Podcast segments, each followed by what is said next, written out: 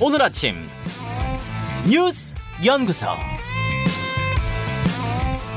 오늘 아침 뉴스의 맥을 짚어드리는 시간 뉴스 연구소 오늘도 두 분의 연구위원 함께합니다. CBS 김광일 기자, 뉴스톱 김준일 대표 어서 오십시오. 안녕하세요. 예, 첫 뉴스 어디로 갈까요? 혹독한 10월 누구한테 혹독한 10월입니까? 윤석열 대통령입니다.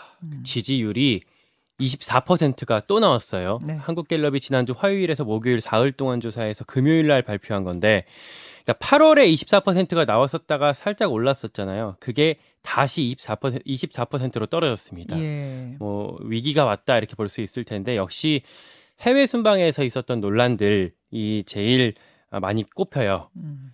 그런데 대통령실에서는 어떤 그 해외 순방에 있었던 성과를 부각하는 전략으로 오히려 정면 돌파 방식을 취하고 있습니다. 어제 김은혜 홍보수석이 그 서면 브리핑을 냈거든요. 네. 근데 일주일 전에 갔었던 해외 순방의 어떤 그 성과들을 다시 거론을 했어요. 음흠. 그 IRA 인플레이션 감축법 관련해서 창의적 해법에 대해 양국 간 협의가 진행 중이다. 그리고 이거는 윤석열 대통령이 바이든한테 예전에 얘기- 얘기했었던 한미 FTA 정신에 부합하는 양국 관계를 감안한 거다 이렇게 얘기를 했어요. 네. 해외 순방 다녀오고 나서 한 번쯤 이렇게 정리하는 기간이 있긴 있죠. 있는데 이렇게 서면으로 브리핑 굳이 휴일에. 이례적인 것 예. 같아요. 이게 이렇게 돌파하기가 또 굉장히 쉽지가 않은 게 국정감사가 있거든요. 예, 예. 내일부터 이제 3주 동안 있을 텐데 집권 첫 국정감사라서 치열할 수밖에 없습니다. 그렇죠. 예, 그 양쪽 모두 이렇게 공격이 되는 게 첫 국정감사거든요. 네, 예. 당연히 야당은 집권 여당 쪽에 뭐 어떤 정책이나 여러 가지 것들을 따져 물을 거고 음. 여당도 이게 감사 대상의 정권 말, 그러니까 자- 지난 정권 말 부분이 포함되기 때문에 네. 치열하게 이제 싸우게 될 거예요. 예. 이제 아무래도 대통령 비서관 논란이 아직 끝나지 않았기 때문에 이게 지금 추세로는 계속 그 밥상에 그 비서관 논란이 계속 올라갈 것 같습니다. 음. 국민의힘 같은 경우도 지금 강공 모드를 계속 취하고 있거든요. 그렇죠. 이게 워낙에 중도층 여론에는 별로 안 좋을 텐데 빠져나오지 못하고 있습니다. 네. 그러니까 일단 대통령은 싸우는 쪽으로 각을 잡았고 당권 주자들도 계속 돌격하고 있고 네. 지지자, 지지자들 같은 경우도 MBC 가만 놔둬서는 안 된다 이런 목소리들이 계속 커지고 있다고 해요. 음. 그러니까 얼마나 심한지 그러니까 주호영 원내대표 같은 경우는 처음에 이게 나왔을 때 뭐 유감 표명하고 했었잖아요. 맞아요. 그랬더니 욕을 엄청 먹었답니다. 아 주호영 원내대표가 네, 왜 지지- 유감 표현하냐고? 네. 당내 어. 지지자나 의원들한테 특히 이제 TK 의원들한테 욕을 엄청 먹었다고 해요. 그래서 지금 이렇게 확 바뀐 거예요 목소리가? 예, 지금 이제 단정하게? 오히려 이렇게 음. 좀 one-side한 톤으로 바뀌었죠. 제가 이제 예, TK의 지역에 이제 지역구를 두고 있는 초선 의원한테 사석에서 얼마 전에 좀 물어봤더니 네. 거의 주호영 원내대표가 유승민급으로 욕을 먹었다 어, 이런 얘기까지 하더라고요. 어, 그 두 사람 다 기분이 서로 나빠지는 그런 어쨌든- 발언 같은데. 이렇게 가면서 이 상태로 이제 계속 강경 강공 모드로 당분간 갈 것 같습니다. 예. 그 한국갤럽의 금요일 조사 결과를 조금 전에 잠깐 언급하셨는데 여기에서 무당층, 그러니까 스스로를 무당층 혹은 중도층이라고 생각하는 사람들의 지지율만 좀 따로 떼서 보면 무당층, 중도층에서는 대통령 지지율 15% 나왔더라고요. 음. 그러니까 지금 중도층 무당층이 이번 이 이슈 비서관 논란으로 인해서 상당히 빠졌다는 건데 국민의힘이 이 강경 모드로 대통령실과 같이 가는 게 커플링 모드로 같이 가는 게 과연 맞는 것인가에 대한 어떤 전략적인 좀 판단이 필요해 보이긴 해요. 그렇습니다. 예, 김준일 대표. 예, 그 갤럽 조사의 그 부정평가 이후에 1위로 외교가 꼽혔고 2위가 무능이 꼽혔거든요. 둘 다 흔치 않습니다. 외교가 꼽히는 거, 음. 무능이 꼽히는 게 지금 굉장히 어려운 상황에 있다라고 보면 될 것 같고 국정감사 얘기를 하면은 전쟁이다. 라고 예. 그냥 제가 말씀을 드릴게요. 전쟁이다. 예, 전쟁이에요. 각 어, 사- 위원회마다 쟁점을 말씀드리면 법제사법위원회는 어 검찰 수사권 완전 박탈 뭐 검수한박 법안 관련해서 이제 쟁점 붙을 테고 교육위원회에서는 김건희 여사 논문 표절 관련해서 이제 여야가 붙을 겁니다. 뭐 여당에서는 조국 장관 뭐 입시 비리 의혹으로 맞불을 놓겠다 이런 태세고요. 과학기술 방송통신위원회 같은 경우에는 이제 MBC와 관련된 언론 자유 그래서 여기에서 같이 외교 참사와 이게 같이 맞물릴 것 같고 외교통일위원회는 당연히 지금 이번 순방 관련해서 엄청나게 48초 한담, 조문 취소 등등이 나올 것 같고 네. 국방위원회는 서해 공무원 피살 사건, 탈북어민 북송 사건, 음. 행안위원회에서는 이제 경찰 수사, 뭐 F 성남 FC 후원금 의혹 등등을 놓고 그리고 경찰국 신설을 놓고 부딪히고 예. 국토교통위에서는 대장동 의혹, 기획재정위원회에서는 종부세 부담 하나, 정무위원회에서는 론스타, 뭐 산업통상자원부에서는 탈원전 정책 그리고 지금 뭐 이제 그 인플레이션 감축법 대응 뭐 예. 기타 등등 뭐 이런 걸로 해서 지금 뭐 안 부딪히는 데가 그러네요. 없어요 지금. 예, 예. 모든 위원회에 쟁점이 다 있네요 보니까. 예, 예. 뭐 환노위 환경노동위원회는 노란봉투법 가지고 이제 아. 붙을 태세고 그래서 지금 이재명 대표가 점점점 발언 수위를 올리고 있습니다. 음. 집권 그러니까 당 대표 된 이후에 초반에는 좀 이제 민생 쪽으로 하고 자제를 했는데 지난 30일에는 뭐 국민도 귀가 있고 판단할 지성이 있다. 지금 들어도 바이든 맞지 않냐? 적절하지 않은 말 하지 않았냐? 이런 식으로 좀 직접 공격하는 이런 모습들이 점점 눈에 띄어요. 그러니까 요번 요 비속어 논란 국면에서 그게 처음으로 입을 열어서 이야기한 워딩인 거죠. 그렇죠. 이재명 대표. 그러니까 가급적이면 대표는 말을 안 하고 네. 최고위원회 왜 최고위원들이나 대변인들이 얘기를 했는데 이재명 대표가 직접 등판한다라는 거는 뭐 여, 야당 지지자 입장에서는 사이다 이재명이 다시 이제 어, 재림한 거고 그 부분에 있어서는 이제 정쟁이 점점 심화될 가능성이 높다 이렇게 봐야 될 것 같고요. 그 발언이 이제 나오면서 어 권성동 국민의힘 원내대표는 용로 참사다. 이걸 외교 참사라고 하는데 이거는 저 이재명 대표 옛날 그 욕설 음. 그걸 다시 이제 상기시키면서 용로 참사다 또 이렇게 받아치는 모습도 있었고 그러니까 이재명 대표가 목소리를 내기 시작하면서 또 다시 이제 또 강하게 지도부들끼리 대립하는 모습이 보여지더라고요 강대강으로. 그래서 민주당에는 지난 금요일부터 주말 사이에 대통령실 이전비가 1조 원이다 실제 네. 합참하고 국방부 8천억까지 포함해서 그래서 이걸로도 지금 굉장히 강공 드라이브를 지금 걸고 있습니다. 음. 김가연 기자 예. 어느 아, 부분 주목하세요? 이번 주에 오늘 아침 조간신문 보니까 어, 국민의힘한테 이번 주가 또 운명의 한 주가 될 거다.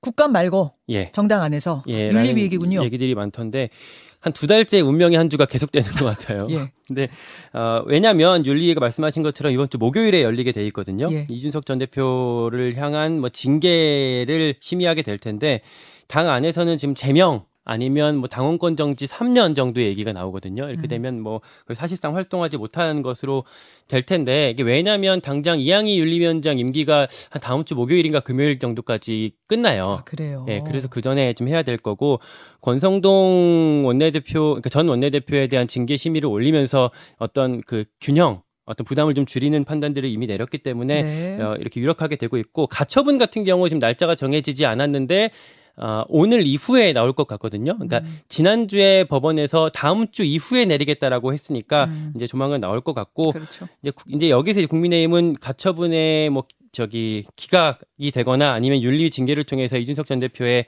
어떤 길을 차단하려는 생각인데 어, 가능할지 좀 지켜봐야 될 것 같습니다.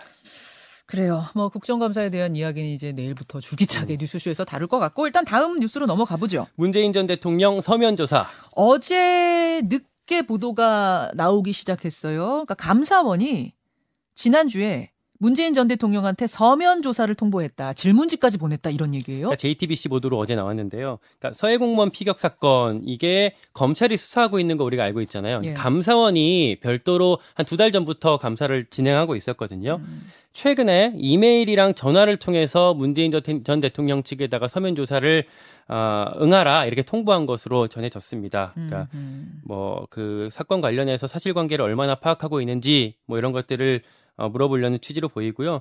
이메일로 또 질문지까지 같이 보냈다라는 얘기도 나오고 있고. 그렇죠. 근데 이제 문재, 문재인 전 대통령은 여기에 대해서 아주 강한 불쾌감을 나타냈다 이렇게 아. 알려지고 있습니다. 아하. 예, 그리고 어제 그 이메일 온 것도 바로 반송 처리를 해버렸대요. 아 열어보지도 않고 반송했다 그런 거죠. 예.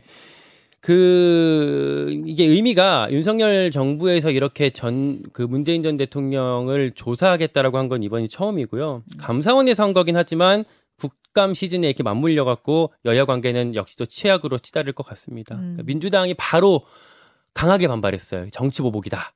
라고 했고 이재명 대표가 이제 어제 페이스북에다 메시지를 냈는데 유신 공포 정치가 연상된다. 음. 권력 남용 끝에는 언제나 냉혹한 국민의 심판이 기다렸다라고 메시지를 냈고요. 민주당 당내에 있는 정치 탄압 대책위원회 그리고 뭐 당내 청와대 출신 의원들이 오늘 오전 뭐 10시쯤에 국회에서 기자회견 열겠다 이미 예고하고 있습니다. 아, 문 전 대통령한테 서면 조사 통보한 거 관련한 기자회견이 오늘 있어요. 네, 강하게 반발할 것 같습니다. 사실은 오늘이 개천절이어서 이런 공휴일에는 뭐 커다란 발표 이런 것이 거의 없는데 특히 공휴일 오전에는 이제 기자들이 많이 없기 때문에 그렇죠. 잘안 하는데 이제 강하게 아마 몰려올 것 같습니다. 그러니까 이게 지금 보통 일이 아니다라고 민주당은 인식하고 있다는 얘기네요. 그렇습니다. 오늘 기자회견이 있다. 예. 자, 김준일 대표. 예.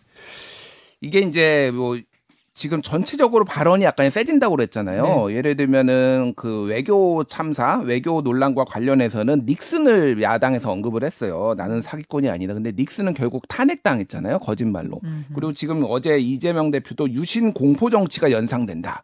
뭐 이런 발언들을 해서 이게 대, 여야 대- 강경 대치를 지금 했, 뭐 예- 예상해 볼 수 있고 지금 주말에는 지금 윤석열 퇴진 무슨 집회 같은 것도 막 광화문 쪽에서 열리고 있어요 지금. 그 음. 인원이 제법 모였다고 합니다. 지금 그런 것들을 지금 야당에서 조금 마- 받아 안고 가려는 것 같고요. 어제 검찰이 성남 FC 공모자로 이재명 대표를 어, 어, 적어놨어요.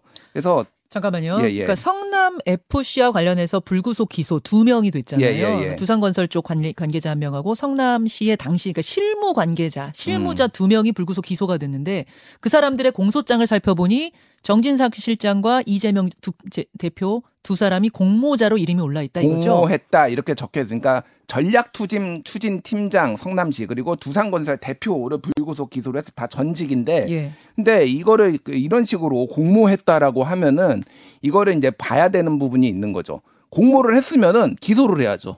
그러니까 음. 상식적인 게 그런 거예요. 그러니까 이거 자체가 그러면은 검찰 수사가 지금 난항을 겪고 있다. 사실은 이재명을 겨누고 있는데 이재명 쪽으로 가고 있는데 안 나오는 거예요. 지금 이게. 내지는 예. 이 공모로 이름이 올라가 있다는 것은 증거를 잡고 이제 그러니까 top에서 down으로 가는 식의 기소 수사가 아니라 음. 아래에서 위로 가는 식, down에서 top으로 가는 식의 수사로 지금 가고 있다. 이런 얘기도 나오던데요. 그러니까 두 가지예요. 그러니까 네. 하나는 지금 이거 자체를 공모했다라고 근데 정도를 쓰려면은 사실 예. 이거는 기소를 하는 게 맞아. 일반적으로는 그렇게 해왔습니다 검찰이. 근데 음. 이거를 못했다라는 거는 아직 잘 난항을 겪고 있거나 아니면 그렇게 난항을 겪고 있으니 밑에서부터 위에서 정진상 이렇게 올라가서 뭔가를 증거를 찾으려고 하는데 요것도 이제 격하게 정치권에서는 좀 반응이 나올 것 같아요 지금. 예. 음.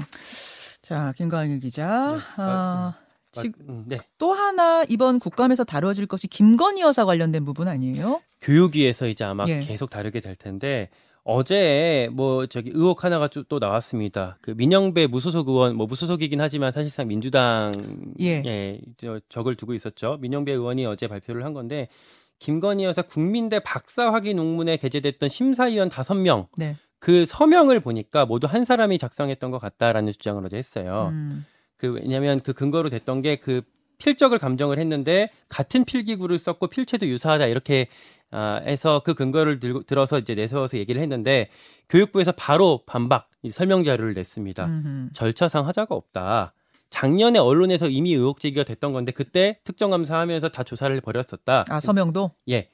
이게 논, 그 논문에 나와 있는 그 글자는 조교가 쓴 거로 확인을 했는데 그, 그 이름만 조교가 실무적으로 쓴 거고 네. 어, 이미 심사위원들은 인준서에다 가- 다 날인을 했다. 음. 예, 라고 해서 어, 일단은 어, 요 자체로는 좀 클리어되는 모습인데 뭐 앞으로 또 파장이 어떻게 튈지는 지켜봐야 될 것 같습니다. 어우, 저 국감에 아주 굵직한 것만 지금 두 음. 분이 짚어주셨는데도 이렇게 많아요.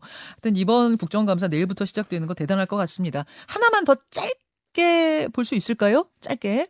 김근식 외출 금지. 예, 아, 김근식 교수님 오늘 뉴스당 나오시는데 김근식 교수 전혀 아니고요. 예. 조만간 출소하는 흉악범 김근식 얘기입니다. 미성년자 11명을 성, 성폭행했던 사람이죠. 외출 예. 금지 시간이 정해졌다고요. 그러니까 원래 이 사람의 외출 금지가 오후 10시에서 오전 6시까지로 정해져 있어요. 예. 근데 검찰이 추가로 요청했고 법원이 그걸 받아들였는데 3시간을 늘렸습니다. 음흠. 오후 10시부터 오전 9시까지, 그러니까 오전 등교 시간까지 포함해서 그 외출 금지를 정했습니다. 네. 여기에 주거지 제한을 좀 확대했고 또 그 전담 보호 관찰관을 배치해서 24시간 집중 관리 감독하겠다 이렇게 법원에서 법무부에서 어제 밝혔습니다. 여기까지 두 분 수고하셨습니다. 고맙습니다. 김현정의 뉴스쇼는 시청자 여러분의 참여를 기다립니다. 구독과 좋아요, 댓글 잊지 않으셨죠? 알림 설정을 해두시면 평일 아침 7시 20분 실시간 라이브도 참여하실 수 있습니다.